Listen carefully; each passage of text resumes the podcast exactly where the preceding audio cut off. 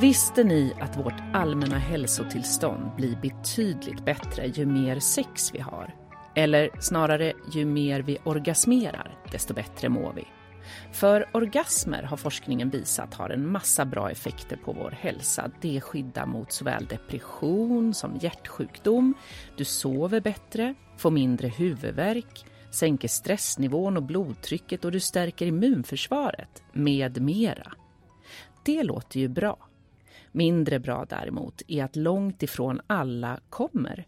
Här finns nämligen en tydlig könsskillnad, ett så kallat orgasmglapp. Medan män kommer 95% av gångerna som de har sex ser siffrorna deppigare ut för kvinnor. Olika undersökningar visar att så många som 35% av kvinnorna inte kommer när de har sex med män. När de onanerar eller har sex med kvinnor däremot ser det bättre ut. Om det här ska Body Rights handla idag och jag säger välkomna till mina gäster Sandra Dahlén, sexualupplysare, föreläsare och författare och Erika Wasserman, filmproducent och regissör. Välkomna! Tack! Tack så jättemycket. Erika, om några veckor så har din film Året jag slutade prestera och började onanera premiär. Berätta, vad handlar den om? Den handlar om eh, Hanna som eh, mitt i livet mellan, pressas mellan karriär, kollegor, chef, mellanchefer och eh, familj och eh, vara förälder och partner. Eh, och så blir hon dumpad eh, och det handlar väl om hur hon försöker hitta då tillbaka till sig själv och hitta ett nytt jobb och hitta någonstans att bo. Och den vägen går ju faktiskt via orgasm och att hitta sin lust i filmen, eller hur? Ja men det, det blir för henne eh, en lösning. Hon träffar en ung eh, vän kan man säga som liksom förfäras över faktumet att hon inte onanerar och det blir en liksom stark i, i, i, vad heter det? Får instruktionen. Mm. Herregud, det här måste du göra något åt. Du kommer ju dö innan du fyller 40 om du inte gör något åt det här. Eh, och då så eh, får hon, eh, vad ska man säga, chans att hitta ett annat sätt att förhålla sig till, till sin tillvaro. Just det, och den här huvudpersonen Hanna hon blir uppmanad att lyssna på fittan vad säger fittan? Och så börjar hon även lyssna på, på din bok Hallongrottan, Sandra. Mm. Som man skulle kunna beskriva som en sorts eh, blandning av sexualupplysning och inspirationsbok om slidan och slidsex. Mm. Tycker ni att det vore bra om vi tog oss mer tid att lyssna på fittan? Ja, det är ju lite grann som alltså just det här att lyssna inåt och lyssna på sig själv. Det är ju, fittan är ju ett roligare sätt att, att tänka på Eh, Eh, på inåt eh, och vem, vad, vad, man själv blir glad av.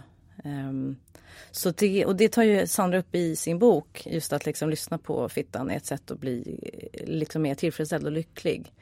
Um, så det, det tyckte jag var väldigt kul. Jag, jag, jag, jag träffade en kompis Lisa i Berlin som, som, eh, som berättade om att hennes granne hade blivit så mycket gladare sen hon hade gett henne tips från en bok som hon läste. Hon var så här, vadå gladare? Vadå för bok? Nej men jag läser en bok som heter Hallongrottan och den, eh, den handlar om att man ska lyssna på fittan och då blir man gladare. Och nu är hon jätteglad. Och så här, vad är det här för bok? Den måste jag ju kolla in. Så då, då började jag lyssna på den. Och att Sandras röst är så fantastisk. Man, den är väldigt avkopplande. Man blir väldigt eh, lugn och trygg. Eh, och där i boken så, så är det ju, mantrat är ju att lyssna inåt eh, och då lyssna på vad, vad gör fittan glad? Sandra, vad, vad tänker du när du hör det här? Ja, nej men, ja, jag blir såklart jätteglad av att höra såna här berättelser. Men, men, men det är så att livet, måendet och sexet, det, det hör ihop för de flesta av oss. Och det är ju så att många av oss vet det på något sätt intuitivt. Men det är också en stor FN-fråga, sexual health. Liksom. Det, det är någonting WHO håller på med. Så det är inga småpotatisar om man säger så. Och jag tänker så att när, när, vi, liksom, när vi verkligen lyssnar på antingen hela fittan eller just själva slidan så, så talar den ju om för oss, alltså är bäckenbottarna spända och vi har svårt att bli våta och kåta och vi hittar inte lusten, ja men då brukar det vara något som inte stämmer i livet. Då är det någonting vi måste ta tag i helt enkelt. Mm. På samma sätt som att man kan gå den vägen som Hanna går i i filmen, att när man väl ger utrymme för lite njutning här och där då händer någonting, för det blir så starkt för kroppen och för psyket att wow, den här njutningen kan, kan ändra på saker och, och visa vägen till vad som faktiskt är viktigt. Mm. Jag brukar säga det att när vi, när vi ligger på dödsbädden, det låter så här hemskt, men när vi ligger på dödsbädden då tror inte jag att vi kommer ligga och vara nöjda över så här, jag försakade njutningen i alla fall. Inga orgasmer här inte utan jag prioriterade barnens träningar och hemlagad mat och rensa garderober. Det var det jag prioriterade och då fick jag fullt upp inga orgasmer. Alltså, det är inte det vi kommer ligga och vara nöjda över. Såklart att vi har prioriterat relationer och barnen men har jag mått bra? Har jag mm. njutit av, av, det som finns att njuta av mm. i livet? Hur, hur, skulle du Erika beskriva Hanna i filmen? Eh, hur ser hennes väg till att hitta sin njutning och sexualitet ut? Eh, nej, hon träffar den här unga tjejen Liv eh, som liksom väldigt konkret ger henne tips om hur hon ska liksom, ändra inställning till sig, sig själv och, och tillvaron. Eh, sen är ju Hannas situation liknar ju väldigt många kvinnors och mäns situation i den här fasen i livet där man ska vara just den här perfekta mamman och liksom träningarna och bakning och matlagning och allt möjligt. Samtidigt som man ska liksom vara en stark, självständig, eh, liksom feministisk person ofta. Eh, vilket innebär att man också vill självförverkliga sig genom arbete. Så det är ju en ganska omöjlig ekvation. Och filmen handlar väl om, om den här eh, ganska eh, svåra eh, utmaningen. Att det går inte att få till det här. Det liksom, man blir utbränd, eh, relationer går sönder, eh, man eh, är inte särskilt tillfredsställd hur mycket man än springer. Liksom. Eh, och där blir ju i, det här, i den här filmen så är ju liksom att onanera blir ju eh, också en metafor för att bara få lite mer plats för sig själv, hitta andan. Det kan ju vara att man yogar eller tar en rökpaus eller liksom mediterar. Eh, eller kanske den här löprundan. De är lite tråkiga alternativ kanske och kanske mindre hälsosamma. Men, men egentligen handlar det om att liksom sakta ner lite grann och se att man är en ganska orimlig eh, omständighet som vi tror vi ska klara bara vi jobbar lite hårdare, går upp lite tidigare, eh, äter lite bättre. Alltså alla de här kraven man har omkring sig är väl det som jag försöker eh, hålla upp i ljuset. Att det är inte riktigt eh, fungerande att tro att vi ska klara det här på individnivå utan det är en strukturfråga som behöver hanteras på ett annat sätt kanske. Ja, och särskilt om man tänker att allt det här hör ihop eh, och så tänker man på vad vi lever i för värld som strukturellt eh, konsekvent diskriminerar och trakasserar kvinnor och flickor hela tiden på olika sätt i, i form av eh, lönediskriminering, alltså allt det där. Det är klart att det påverkar då vår sexualitet också. Liksom. Mm. Eh, Sandra, din eh, bok Hallongrottan, så vitt jag vet så är det en av de första och enda böckerna som finns om slidsex som har skrivits i Sverige. Stämmer det eller? Ja, jag skulle vilja, ja absolut och jag tror inte att jag hittat eh, någon i hela världen faktiskt. Det är väldigt svårt att skanna. Så. Mm. Precis. Hur kom det sig att du ville skriva den? Som, som sexualupplysare så möter jag jättemycket okunskap om hela könen men också slidan, själva ingången i slidan kring hur den fungerar och förändras och vad den behöver och vad den tycker om och vad den mår bra av. Samtidigt som, som väldigt många har sex just in och ut i slidan. Så jättestor kunskap men det finns jättemycket fokus där. Och, eh, och då är det ju som, som sexualupplysare så, så, blir det så intressant att jag kan ju se slidan som någon form av möjligheternas rike verkligen till djupa orgasmer och jättehärligt samtidigt som väldigt, väldigt många lever med någon form av så här slidtristess. Så här in, ut, sprut, slut helt enkelt. Och tycker att det är ganska trist och tråkigt och kanske till och med smärtsamt. Mm. Och det gapet kring ett väldigt fokus på den kroppsdelen men samtidigt okunskap och smärta eller tristess eller det finns andra som njuter enormt. Det vill jag liksom fylla få ihop. Då kan man fråga sig varför man inte delar ut den mer i, runt om i Sverige. Ja, det den borde, borde ju liksom alla, ah, tänk om alla gymnasier, tänk om jag hade fått läsa en sån bok i gymnasiet. Alltså vilken ögonöppnare det hade varit. fint om man hade fått med sig den när man lämnar gymnasiet. Det, den ja. är skriven för vuxna liksom som ung, ung vuxna. Ja, mm. Absolut. Jag, jag, jag, tycker också när, först när man, jag var gravid och skulle få barn så fick jag den, gå med en kurs på sjukhusen och bara att få den anatomigenomgången man får på de kurserna som är för allmänheten och liksom, eller inte allmänheten, det är för de födande och deras partners. Var ju bara så här, shit så hänger det ihop. Alltså förstå att jag behövde vänta tills jag var 35 innan jag förstod. nu behöver inte alla vara liksom så ignoranta som jag är men, men det kommer ju inte liksom eh, utan att man efterforskar den informationen själv. Men det, är det, här, det här gör mig glad att höra. Det var det här jag upptäckte som sexualupplysare, att vi vuxna människor, och jag träffade också folk som arbetar professionellt med människor som inte hade grundläggande kunskaper om hur saker och ting fungerar. Ja, det är otroligt. Mm. Ja, men och inte minst också att så här, fokusera på kvinnor och onani. Eftersom att det, bara det i sig, även om vi vet att kvinnor onanerar, så är det ju fortfarande inte någonting man pratar om på samma sätt. Det är inte lika öppet, det är inte lika synligt som Nej, mäns. gud, som jag växte upp var det jätteskambelagt. Liksom. Jag växte upp i Kista och högstadieskolan där hade jag absolut inte något utrymme för att, något annat än extrem liksom, ja, det där var super. För mig, för oss tjejer så var det liksom absolut ingenting man skulle syssla med. Eh, och eh, eh, lyssna lite grann på det här programmet om de kenyanska tjejerna. Och det, det är just precis det här att ta bort skammen kring vissa saker för att det finns eh, eh, blockeringar som, som, som hindrar kanske framförallt kvinnor från att eh, få ta del av mycket som egentligen borde vara en självklarhet som mm. det är för killar. Mm. Det tycker jag är så himla fint med din film Erika, att fokuset för första gången i en så feelgood film och relationsfilm skulle jag vilja säga är liksom onanin och njutningen själv, att det är i fokus. Mm. Inte att hitta en bra sexpartner eller att komma med någon annan. Och att det får liksom vara gott nog och för sig själv. För om så här, unga tjejer exempelvis får info om onani, då är det så ofta kopplat till att de ska hitta vad de gillar så att de kan ha det bra med en partner. Alltså, det är alltid kopplat till en partner, till och med den egna onanin. Men så är det inte i filmen, utan det är för henne och hennes liv. Mm. Liksom. Och det tycker jag är så himla fint. Mm, verkligen. Ni... Tack, kul. Mm. mm. Men vad, vad, tror ni om, varför ser det ut så här då? då? Att, det, att det är så pass få kvinnor, att det ändå är så här 35 procent eh, av kvinnorna kommer inte när de har sex med en man. Det är ju i så fall jätteallvarligt om det här faktiskt hänger ihop med hela vår hälsa och att må bra. Mm.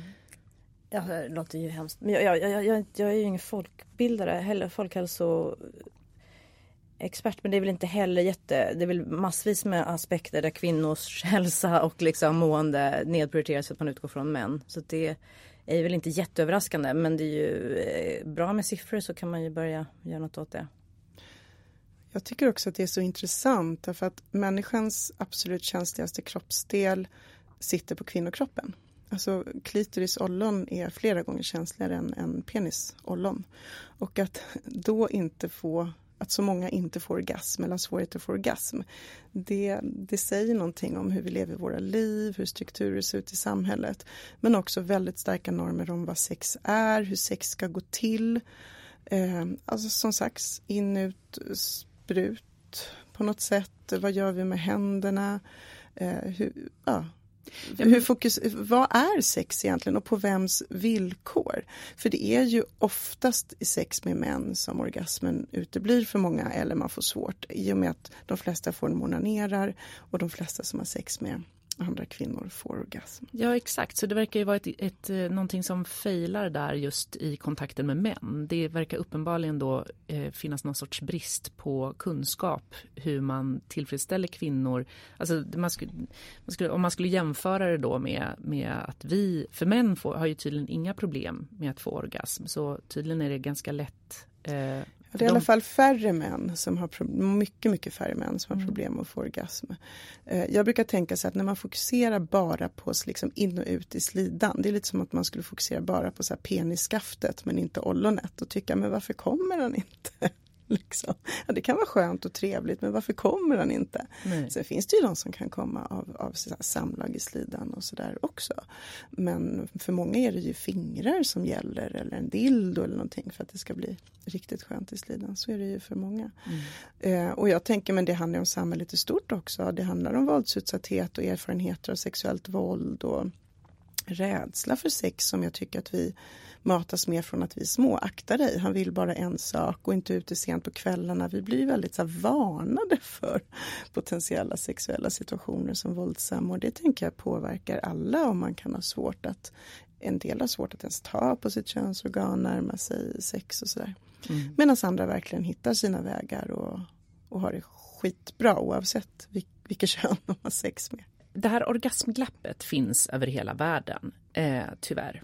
Och jag ringde upp Malaika Grant som driver bloggen och podden Adventures from the bedroom of African women där hon och hennes kollegor har samlat hundratals historier och vittnesmål om lust och njutning.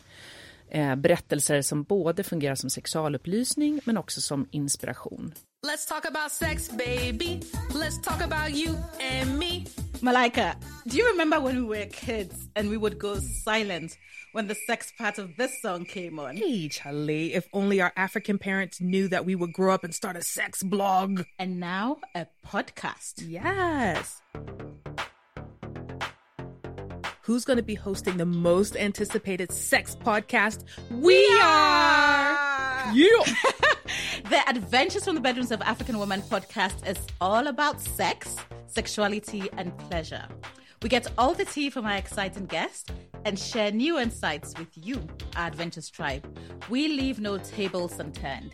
If you've been a longtime fan of the Adventures blog, you know we always bring the fire. And on this podcast, we will serve it to you hot, hot. Subscribe to the Adventures from the Bedrooms of African Women wherever you get your podcasts.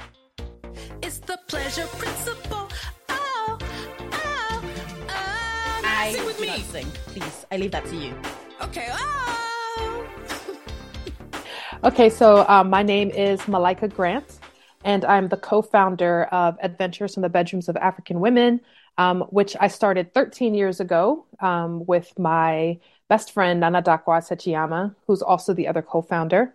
Um, we write about sex, sexuality, pleasure, politics um, on the blog, and it has now become, um, we've always considered it a, a feminist project.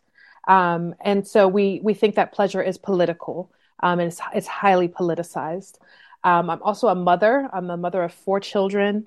And so a lot of the projects that I do and undertake and the interest that I have is, you know, not just for myself, but to see for them to see, especially as an African woman, what is possible out there.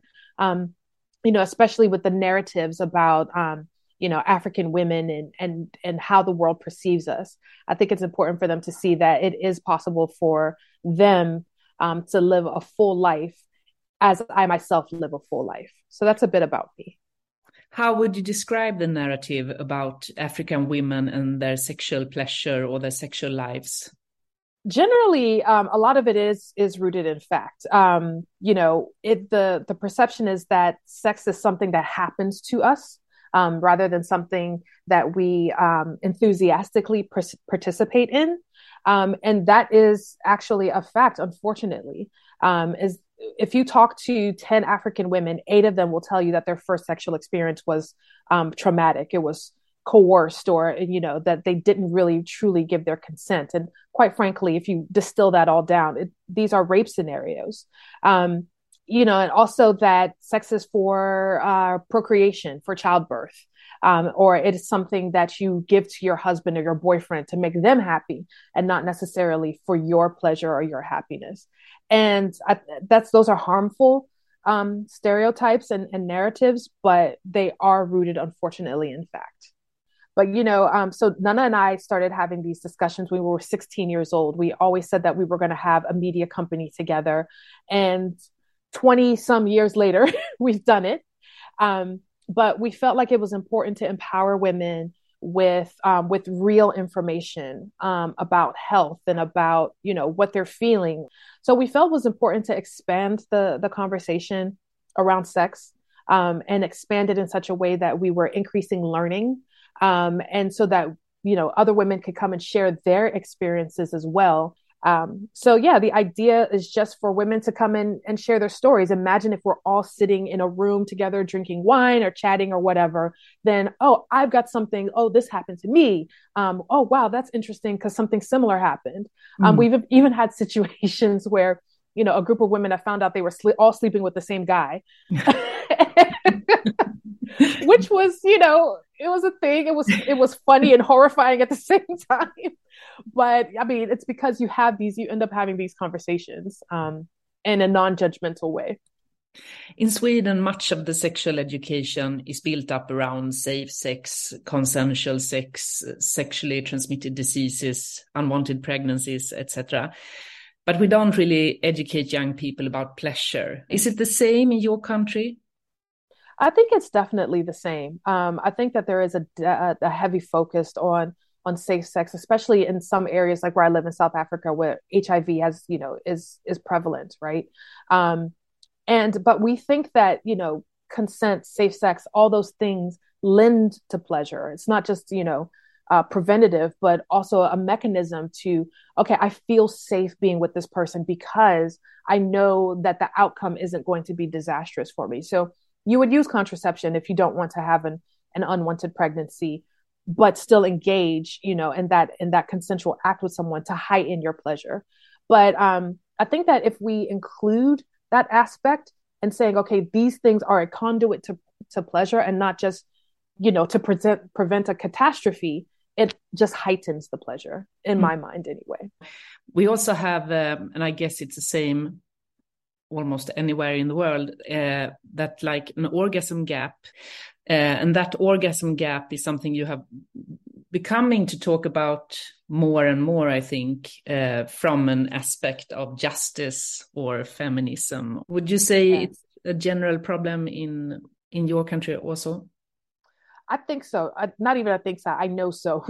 I know so for a fact. Um, and you know that's why we have this prevalence of faking, right?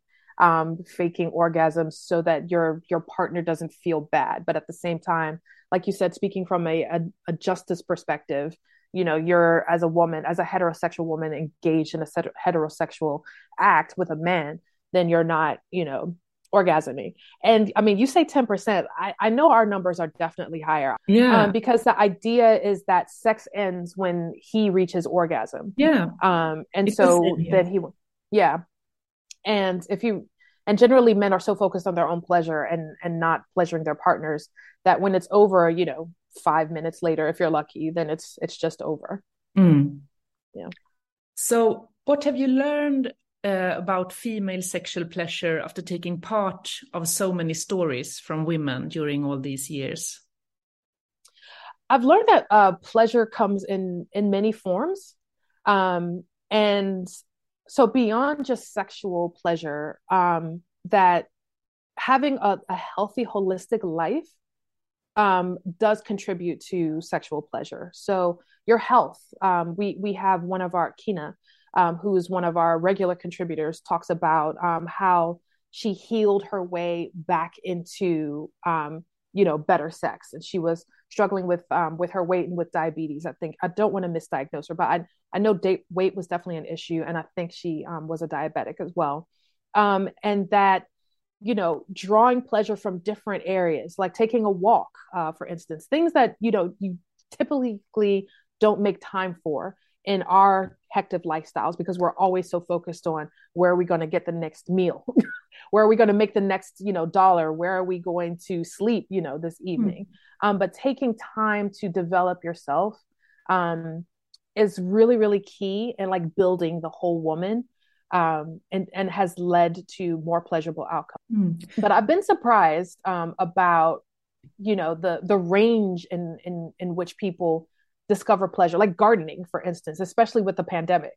You know, just being outside and being amongst nature. Um, you know, has people have reported back about how that has boosted their their pleasure experience as well. So things like that have just really surprised me.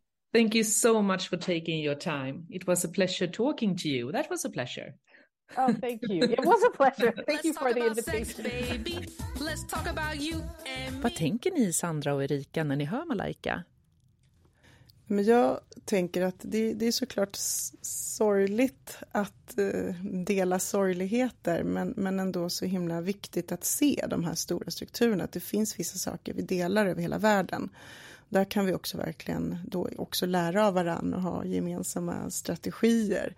Men också fint att lyfta lusten och hur viktig den är faktiskt. Mm. För så ser arbetet ut för henne också. Det är lite oklart i filmen om eh, Hanna har njutit särskilt mycket av sex med sin man innan hon börjar onanera och utforska riktigt sin lust. Man förstår att det kanske inte har varit högprioriterat. Vad skulle du Erika vilja att alla Hanna-kvinnor där ute tar med sig när de har sett den här filmen? Eh, oj, nu ska vi se. Eh, vad vill jag att de tar med sig när de sett den här filmen? Eh, oh, gud, vänta lite. Nu ska vi se. Nej, men filmen för mig handlar ju om att liksom eh, försonas med sig själv och sina svagheter. Eh, att alla gör så gott de kan. Eh, och eh, liksom empati eh, är viktigt, eh, men också empati med sig själv. Eh, och se att man behöver kanske lite liksom, lugn, lugn ibland. Och Eh, alla de här prestationskraven man har på sig själv och bara att se att man har dem och att de kanske inte kommer inifrån en själv utan de kommer utifrån och så handlar det om att separera det här. Eh, så helt enkelt få lite hjälp att titta på sitt liv och hur kan man liksom leva det på ett mer hållbart sätt för sina relationer, för sig själv, för världen. Inte jobba ihjäl sig. Eh, men göra det som gör en lycklig. Alltså få lite mer koll på en själv. Sen var det liksom under vi, vi har haft lite publika visningar och så var det en tjej som kom fram till mig och sa att Oj Rika, nu är det bara att gå upp på hotellrummet och onanera. Och det är ju helt fint det också. och en kille som sa jag, jag, måste ringa min flickvän. Och sa, gör det, det låter jättebra. Sandra, vad skulle du vilja säga till alla kvinnor som kanske inte har tyckt att orgasmen just är så viktigt? Jag tror att många av oss någonstans egentligen vet vad vi mår bra av. Men att det är svårt att navigera och att det är svårt att få ihop i livet. Och för mig blir det så konkret om jag tänker sex och exempelvis slida eller klitoris. Om jag verkligen tänker så här, blir jag kåt med den jag lever ihop med? Eller blir jag inte det? Då säger det någonting om relationen eller orkar jag med ett sexliv med det jobb jag har? Eller borde jag byta jobb? Alltså, det mm. blir att ta pulsen på någonting. Eh, prioriterar jag njutning överhuvudtaget i livet? Alltså, om barnen är iväg på träning en söndag, är det viktigt att hinna rensa garderoben? Är det det vi ska hinna med innan de kommer hem när båda ändå känner shit, vi skulle kunna ta oss en snabbis. Nej, nu hinner vi rensa klart garderoben istället. Mm. Va, vad är det vi prioriterar? Och på det sättet tänker jag att det kan vara väldigt bra faktiskt att lyssna konkret på fittan. Vad är det den egentligen vill? Mm. Ja, precis. Som en sorts, vad kallas det för, barometer? Ja. Eller liksom, den, den... Precis, jag, menar, jag håller helt med dig. Eh, och där då liksom breddar man det också att lyssna på kroppen. Att det är så himla svårt i det tempo som man lever i idag och som samhället är utformat. Att lyssna på kroppen finns det liksom absolut inte utrymme för. Utan det handlar om att overrida kroppen precis hela tiden. Men alltså som Fast att vi inte hinner andas. Alltså jag mm. ju så andningsövningar, det låter jätteflummigt men de flesta av oss behöver liksom bara komma ihåg att andas lite mm. djupare ner i magen. Så att vi mm. inte ens riktigt hinner med det och när vi gör det får vi blodtillförsel och stressnivåer sänks. Det händer någonting. Mm. Lyssna på fittan helt enkelt. Tusen tack för tack kloka tankar och Eh, analyser och erfarenheter som ni har delat med er av. Ni har lyssnat på Body Rights som är en podd av RFSU och jag som har producerat och programlett heter Maria Sveland. Tack så Tack. jättemycket.